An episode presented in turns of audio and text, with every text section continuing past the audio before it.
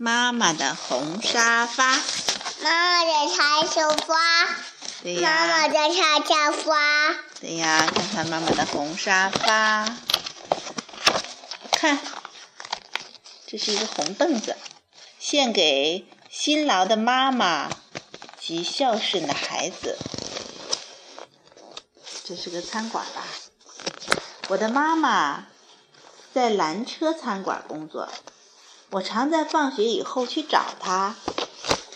餐馆老板乔阿姨让我在那儿打工，我会清洗装盐和装胡椒的小瓶子，也帮忙装西红柿酱。是我，是啊，给我，我还削完了所有用来煮汤的洋葱。一块钱，嗯，是好多钱，这是他打工挣来的钱，装了一大瓶子。慢慢的啊、妈妈累了，妈妈回家的时候很累了。他们希望有一个漂亮的沙发，因为什么呢？因为他们的旧沙发被火给烧掉了。当他们回家的时候，一看呢，哎呀，家里面着火了，来了两辆消防车，浓浓的烟和又高又红的火焰，这火焰看到了吗？这儿呢，从屋顶冒出来。当他们灭了火以后，到房子里一看呢，房子里面这个呢？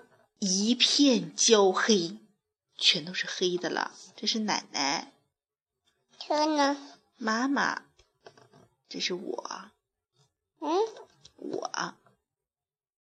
我，对，是我。房子里面空荡荡的，全这是我，这是我。对了，是是你，嗯，这是妈我，是妈妈。嗯。后来呢，他们搬新家了，一块钱，看这一大罐子都快装满了，全都是他们挣来的零钱。这个呢？这也是一个钱，quarter。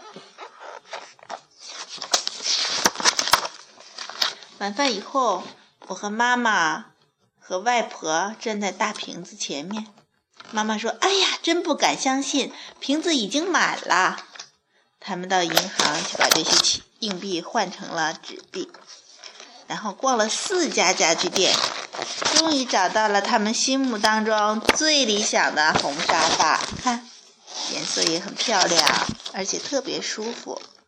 买了一个红沙发。念念完了再见，念完了再见。